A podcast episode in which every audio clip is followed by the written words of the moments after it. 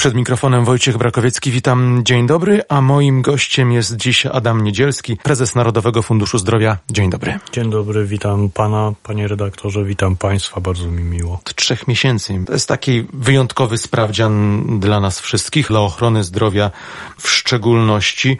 Narodowy Fundusz Zdrowia w szczególnie skomplikowanej sytuacji się znalazł, bo tego przewidzieć nikt nie mógł. Pojawia się rzeczywiście wiele głosów, że powinniśmy być lepiej przygotowani, ale to jest tak, że są pewne rzeczy, których się przewidzieć po prostu nie da i pandemia, mimo że jakieś sygnały na świecie się pojawiały o tym, że jest zagrożenie, należy do tych sytuacji, gdzie bardzo trudno myśleć o scenariuszu, jak ona będzie się rozwijała. Proszę pamiętać, że my dostawaliśmy najpierw zapewnienia ze strony WHO, że nie ma transmisji ze zwierząt na ludzi.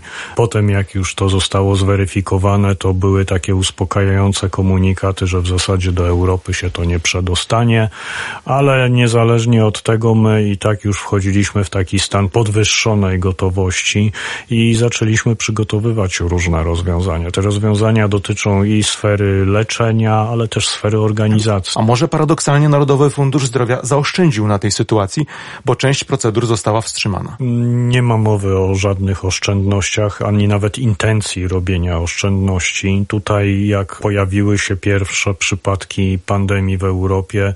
Pan profesor Szumowski od razu bardzo wyraźnie ukierunkował działalność Narodowego Funduszu Zdrowia, że naszym zadaniem to nie jest tylko zapewnienie bieżącego finansowania, co jest oczywistością, ale przygotowanie takiego zestawu narzędzi, który zapewni swoistą tarczę dla sektora zdrowia, która wyprzedzi te rozwiązania tarczowe, które dla reszty gospodarki zostały zaproponowane. I my w gruncie rzeczy mamy taki pakiet mechanizmów, które w gruncie rzeczy też sprowadza się do tego, że gwarantem gwarantem finansów sektora zdrowia staje się całe państwo. To nie jest już tylko ciężar finansowania ze składek naszych ubezpieczonych, które zbieramy, bo one w tej chwili, muszę Państwu powiedzieć, w żadnym stopniu nie finansują zwalczania COVID-u całe zwalczanie COVID-u jest finansowane ze środków, które przekazuje nam minister finansów za pośrednictwem ministra zdrowia. Część procedur, część zabiegów planowych została wstrzymana,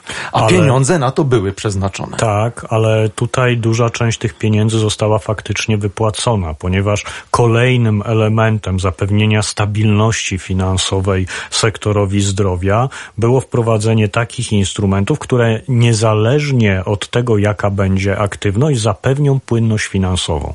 I tutaj przygotowaliśmy takie rozwiązanie, które mówi o przysłowiowej jednej dwunastej kontraktu płaconej niezależnie od poziomu aktywności, no chyba, że ktoś zupełnie zamknął to znaczy, podwoje. To znaczy niezależnie od tego, czy, czy szpital prowadził te operacje, zabiegi, czy, czy nie? Tak niezależnie od tego poziomu, jeżeli była tylko utrzymywana ciągłość funkcjonowania, a były zmniejszone liczby planowych zabiegów czy interwencji takich doraźnych, to i tak ta jedna dwunasta, czyli taka zaliczkowa płatność była realizowana i jest realizowana. To jest właśnie po to, żeby w dobie pandemii żaden ze szpitali nie upadł, nie odczuł negatywnych skutków epidemii koronawirusa po stronie finansowej. Ta dostępność do służby zdrowia ma być powszechna i ona w gruncie rzeczy jest powszechna, być może zmieniły się trochę narzędzia, no bo na pewno tutaj duża część Państwa słuchaczy też miała okazję chociażby z dobroci telemedycyny skorzystać, którą udało się naprawdę w dobie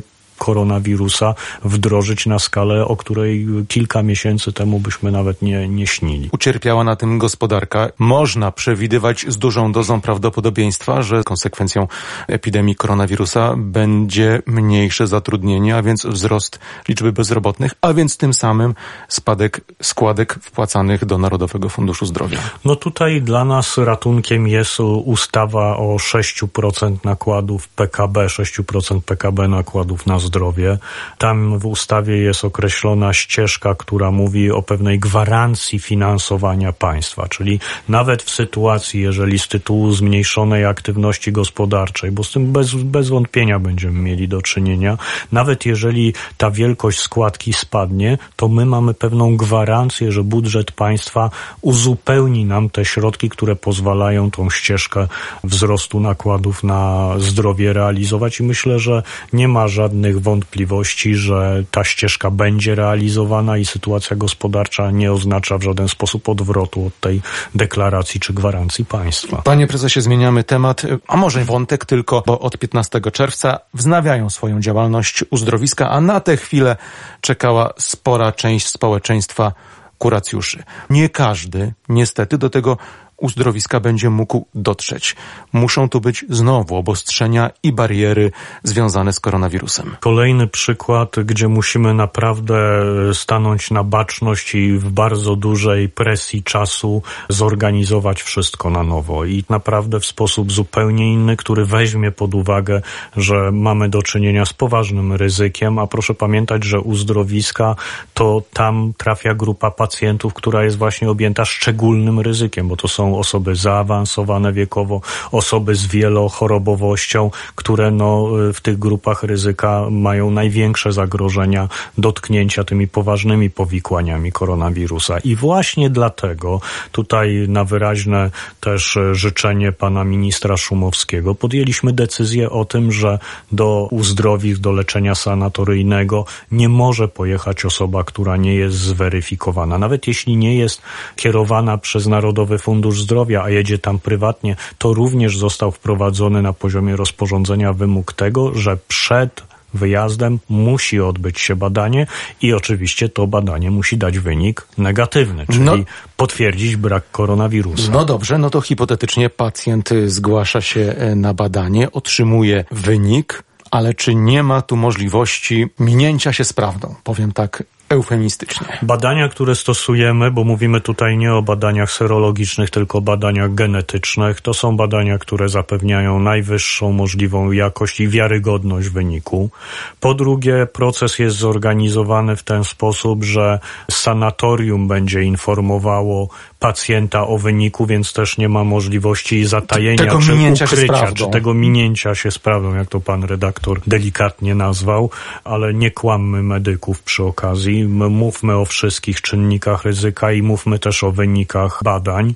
W zasadzie pacjent będzie za rączkę prowadzony, tak można powiedzieć, przez Narodowy Fundusz Zdrowia. Otrzyma pewien pakiet informacyjny, potem będzie kontaktował się z nim właśnie sanatorium, czy, czy ten szpital leczenia uzdrowiskowego i będzie przekazywał mu informacje o wszystkich szczegółach, łącznie z wynikiem badań. Co z tymi pacjentami, co z tymi kuracjuszami, których kolejka minęła bądź musieli przerwać turnus? To są dwa trochę różne przypadki, bo tym, którym przepadł turnus, byli zobowiązani zwrócić skierowanie i oni dostaną od nas skierowanie i będą normalnie jak pacjent w normalnym trybie skierowany przechodzili procedurę i my oczywiście będziemy starali się, żeby w ciągu tych najbliższych miesięcy równolegle do tych, którzy byli planowi w terminie, otrzymywali te skierowania i systematycznie je będziemy wysyłali. Natomiast ci, którym e, przerwano leczenie uzdrowiskowe, z tymi osobami będzie się już bezpośrednio kontaktowało sanatorium, bo sanatorium posiada ich dokumentację, sanatorium posiada ich e, informacje osobowe, więc będzie mogło też przy pomocy telefonu czy w jakiś inny dogodny sposób się skontaktować i oni wskażą ten termin, kiedy będzie można kontynuować leczenie uzdrowiskowe i myślę, że tutaj właśnie w bardzo bliskiej kooperacji z sanatoriami, które na pewno dołożą wszelkiego wysiłku, żeby ten proces przebiegał sprawnie. Myślę, że pacjenci, mimo że sytuacja wydaje się bardzo skomplikowana, będą dobrze poinformowani, bo my właśnie na to stawiamy, żeby tutaj przerobić ten proces, zaprojektować go tak, żeby na pewno ta informacja do pacjenta dotarła. Zresztą tutaj zachęcam Państwa, że w przypadku jakichkolwiek wątpliwości można albo odwiedzić naszą salę obsługi klienta. Mamy zresztą tutaj w Lublinie nową, warto ją chociażby odwiedzić, bo jest nowy standard z zabezpieczeniem też epidemicznym, ale można też zadzwonić na naszą infolinię 800 190 590. Można uzyskać pełną, kompleksową informację, gdzie się zgłosić, gdzie jest punkt badania, jakie dokumenty powinny się stawiać i jak wszystko powinno wyglądać, ale oczywiście każdy z kuracjuszy otrzyma specjalną informację z Narodowego Funduszu. O czym zapewnił prezes Narodowego Funduszu Zdrowia Adam Niedzielski. Bardzo panu dziękuję. Bardzo dziękuję za rozmowę.